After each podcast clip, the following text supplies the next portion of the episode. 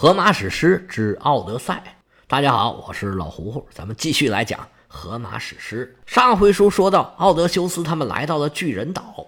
其实啊，这个岛真的特别的好，风调雨顺，是五谷丰登，种什么长什么，甚至什么都不种，它就自己长。满山遍野跑着都是羊，在奥德修斯他们这些人眼里啊，这简直就是一个免费的露天大烧烤。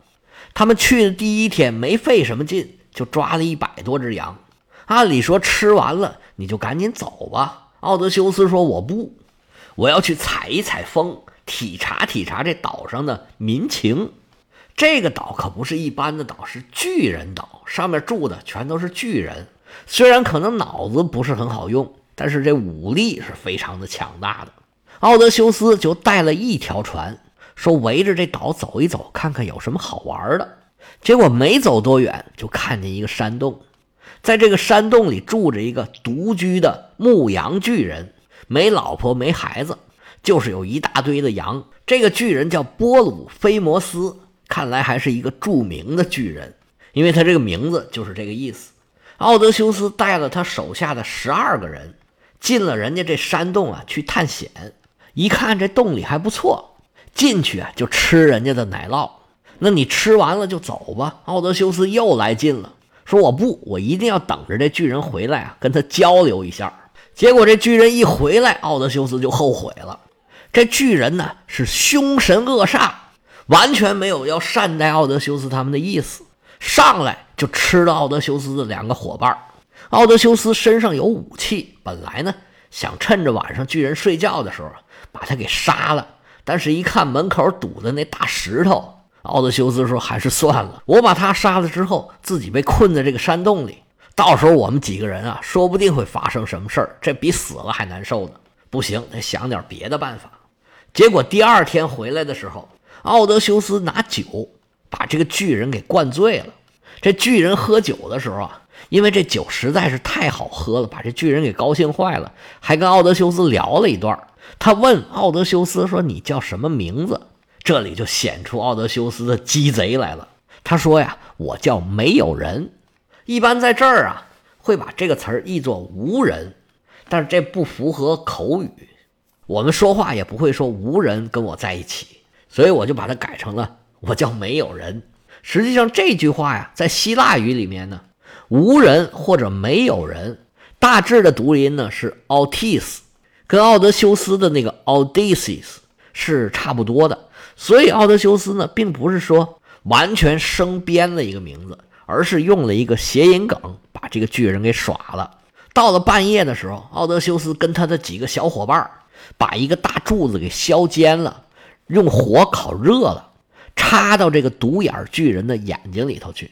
多亏他是独眼巨人，如果有两个眼睛就麻烦了。哭嚓，这么一插，就把这独眼巨人给扎瞎了。那他当然是狂呼乱喊。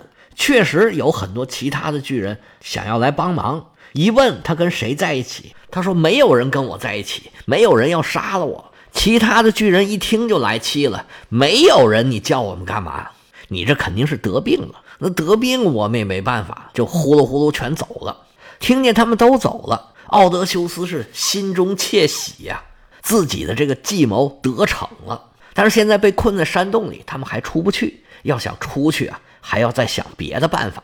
这个巨人波鲁菲摩斯现在眼睛被扎瞎了，开始啊是狂呼乱喊，后来呀慢慢的就剩下哼哼了。这个疼劲儿稍稍过去了，但是眼睛是好不了了。他跑到洞口，把那块大石头给搬开，拿胳膊挡着洞口。他以为奥德修斯这时候啊就会带着手下人一起跑出去。奥德修斯本来也想趁这个乱一起跟着跑出去。但是，一看这巨人摆出这个架势，这个时候跑出去啊，也只是自投罗网，他也只好作罢。但是，毕竟啊，这大石头打开了，奥德修斯他们还是看到了生存的希望。奥德修斯就琢磨这该怎么办呢？他左瞧右看，看见洞里的山羊，哎，可以这么办吗？原文说，洞里有一些公羊，雄性的绵羊，饲养精良，相貌壮伟，体型硕大。毛层卷曲厚实，黑的发亮。我悄悄地把公羊拢到一块儿。这我呀是奥德修斯，用轻柔的柳枝捆绑，取自魔怪般的库克洛普斯。这库克洛普斯呢，说的就是独眼巨人。这些柳树枝啊，是取自这个巨人睡觉的地方。奥德修斯把这些羊啊绑起来，三头一组，让中间的羊藏着一个伙伴，另外两头羊呢一边一个，保护着中间这个人的安全。奥德修斯选了其中最大的一个，抱住这个羊腰，缩在羊肚子底下。他们就这么睡觉，一直忍到了第二天的天亮。这里面呢又出现 bug 了。前面的正文里讲过，这巨人呢只是把母羊赶到了山洞里头，公羊在洞外头。这在上文说的是很清楚的。但是这时候呢，公羊又出现在山洞里头，可能是作者考虑不周吧。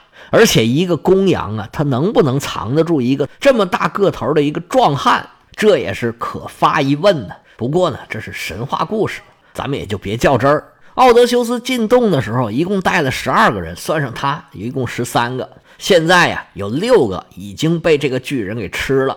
现在呀，想要从山洞里面出去，一组三个，一组三个，他们至少需要二十一只公羊。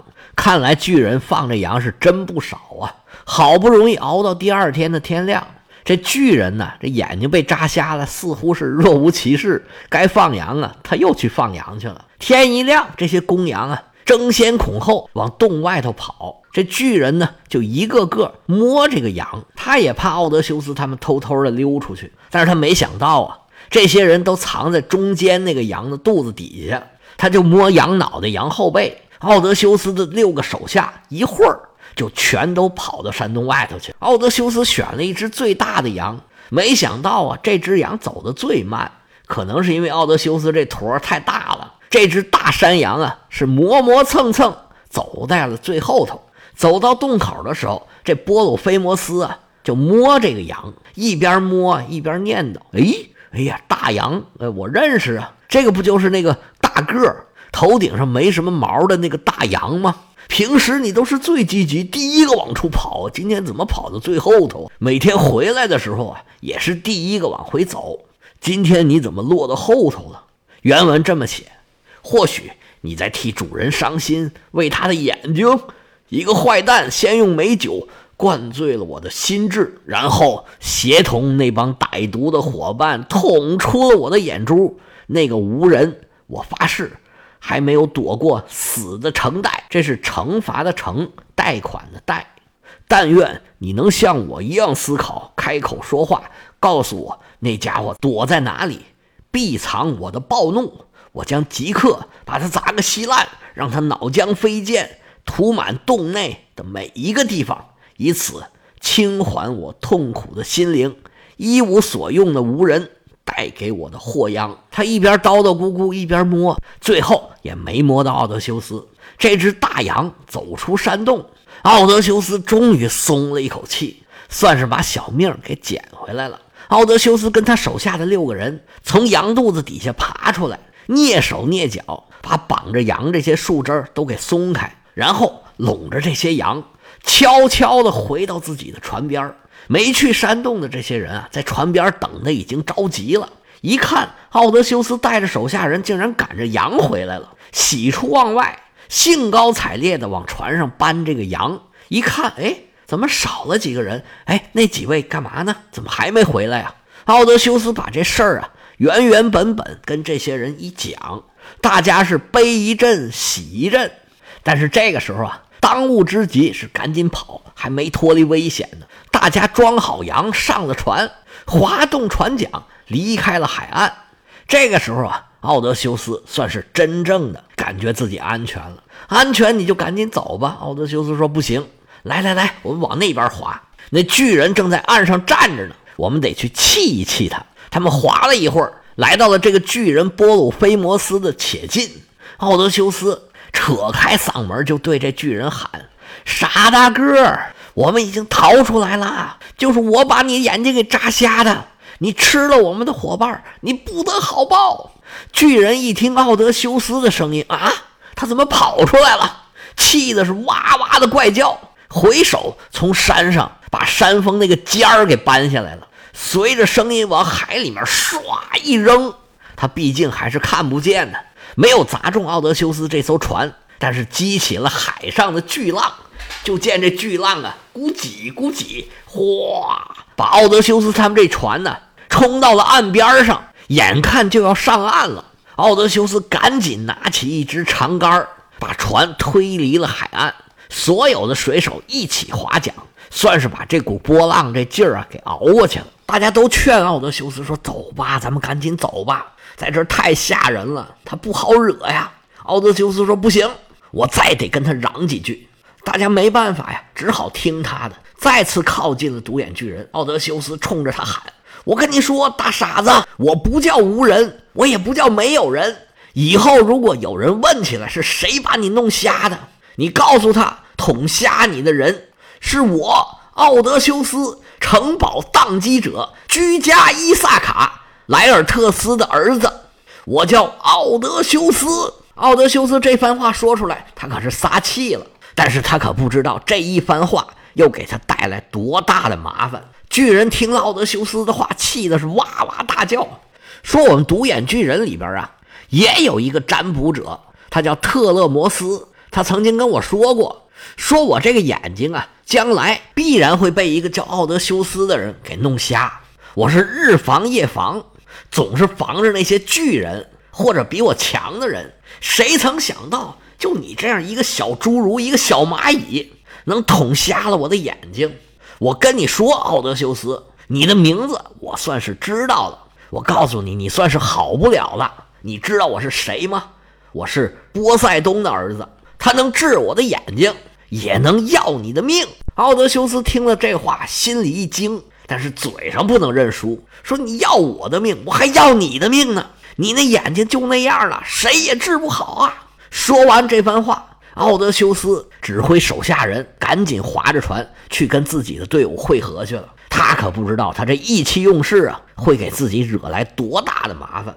这时候，这巨人波鲁菲摩斯高举双手向天祷告，说：“父亲啊，爹呀，你儿子在这受委屈啦，他欺负我呀！奥德修斯啊，就是这个人呐，你千万不能让他回家呀！就算是放他走。”你也要好好的折磨折磨他呀！说完话呀，又搬起一块大石头，比刚才那块还要大好几倍，使出全身的力气，日就给扔到大海里边了。库嚓就落在海里，又激起更大的波浪，差点就把这船给砸翻了。所有的水手全力以赴，终于平衡住这个船，划着桨顺原路回到了他们最初登陆的这个地方，跟船队汇合了。大家一看奥德修斯回来了，也算松了一口气。奥德修斯这回啊，也还是带来了不少羊。大家把这羊杀了吃了，留了一头羊，就是那个最大的，带奥德修斯出山洞的那个羊，把他杀了，祭祀了宙斯。不管怎么说，算是捡回了一条小命。大家吃完之后，各自休息。第二天早上。所有人都登上了船，虽然心里怀念那个六个被独眼巨人吃掉的战友，但是也不得不离开了这个巨人岛，前往下一站。第九卷到这儿也就结束了。奥德修斯的下一站就是第十卷的开端。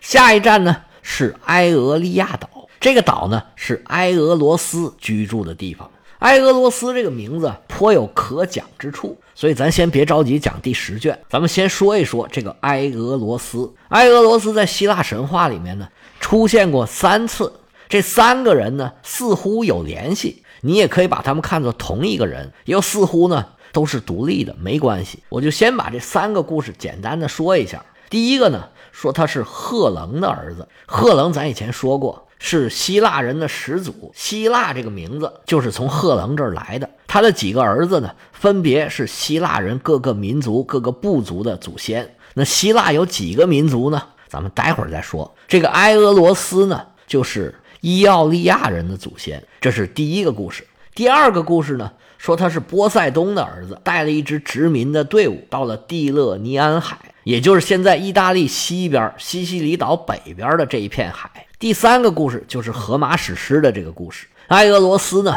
就是这样一个岛主。这三个故事似乎都可以联系得上，它怎么联系上的呢？我们先讲一讲古希腊的民族。古希腊的历史学著作啊，一般把希腊人分成四个民族。如果加上最早在克里特岛上创造文明的米诺斯人，那就是有五个民族。米诺斯人似乎是相对比较独立的，而其他四个民族则是互相纠葛，中间啊很难分得清楚。这四个民族呢，分别是佩拉斯吉人、亚该亚人、艾奥尼亚人和多利亚人。佩拉斯吉人又叫伊奥利亚人。他们是希腊最早的原住民，而亚该亚人呢，又被译成阿开亚人。百度百科的译法是叫阿开奥斯人。他们呢，据说是公元前三千年左右来到希腊半岛的。而艾奥尼亚人呢，则是从希腊半岛迁入小亚细亚海岸的，建立了很多希腊城邦的希腊人。而多利亚人则是从公元前一千二百年到公元前一千年左右，从北方进入希腊的。这种分法呢是古代希腊人自己分的，现在来看呢，应该既不是很科学，也不是很准确，里面呢有很多很模糊的地方。但是既然古代的历史学家他能这样分呢，他多多少少也有他自己的道理。而且呢，在希腊神话里面也编了很多故事，对这种现象呢进行解释。咱们以前曾经讲过这个伊昂的故事，伊昂呢就是爱奥尼亚人的祖先，而埃俄罗斯。则被说成是伊奥利亚人的祖先，这是这三个故事里面第一个故事大概要说的事儿。那第二个故事，作为波塞冬的儿子，这埃俄罗斯殖民到了蒂勒尼安海。这个故事在很大程度上是讲的希腊的最早的原住民到处航海、到处殖民的一个基本的情况。伊奥利亚这个地名呢，分布的是很奇特的，在小亚细亚沿海的北部。也就是现在土耳其的西北部有一块地方被称为伊奥利亚，这是在希腊的东边而在希腊的西边呢，在西西里岛的东边和意大利半岛的南边这一块海叫做伊奥利亚海，而在西西里岛的另外一面，也就是在西西里岛的北面和意大利半岛的西边这个海呢，叫做蒂勒尼安海，而蒂勒尼安海上由七个小岛组成的一个小群岛。则被称为呢伊奥利亚群岛，到现在也都是这么叫的。在希腊的历史上，据说是在公元前一千一百多年到公元前一千年这个时段，希腊半岛和小亚细亚北部沿海的一共十二个城邦，为了反抗多利亚人的这个压迫，他们组成了一个叫做伊奥利亚同盟，他们共同进退，举办共同的这个宗教节庆。而且还在希腊的各处，以及在这个地中海的各个地方到处去移民。这一段的历史呢，似乎就能解释为什么小亚细亚北部的海岸为什么有一个地区叫伊奥利亚了。而在西西里岛附近，伊奥利亚海和伊奥利亚群岛的得名似乎也得到了解释。那么，有很多专家学者就借此推断，我们讲的这个奥德修斯，他的下一站。也就是书上说的这个埃俄利亚岛，它就是在西西里岛以北，也就是现在这个伊奥利亚群岛，作为一个整体，把它们算作这一站。我们以前讲过，有很多人呢，都把奥德修斯刚刚离开的这个岛，也就是独眼巨人生活的这个岛，把它视为是西西里岛。如果是这样的话，奥德修斯的下一站。来到西西里岛北边的这个伊奥利亚群岛，那就变得非常的顺理成章了。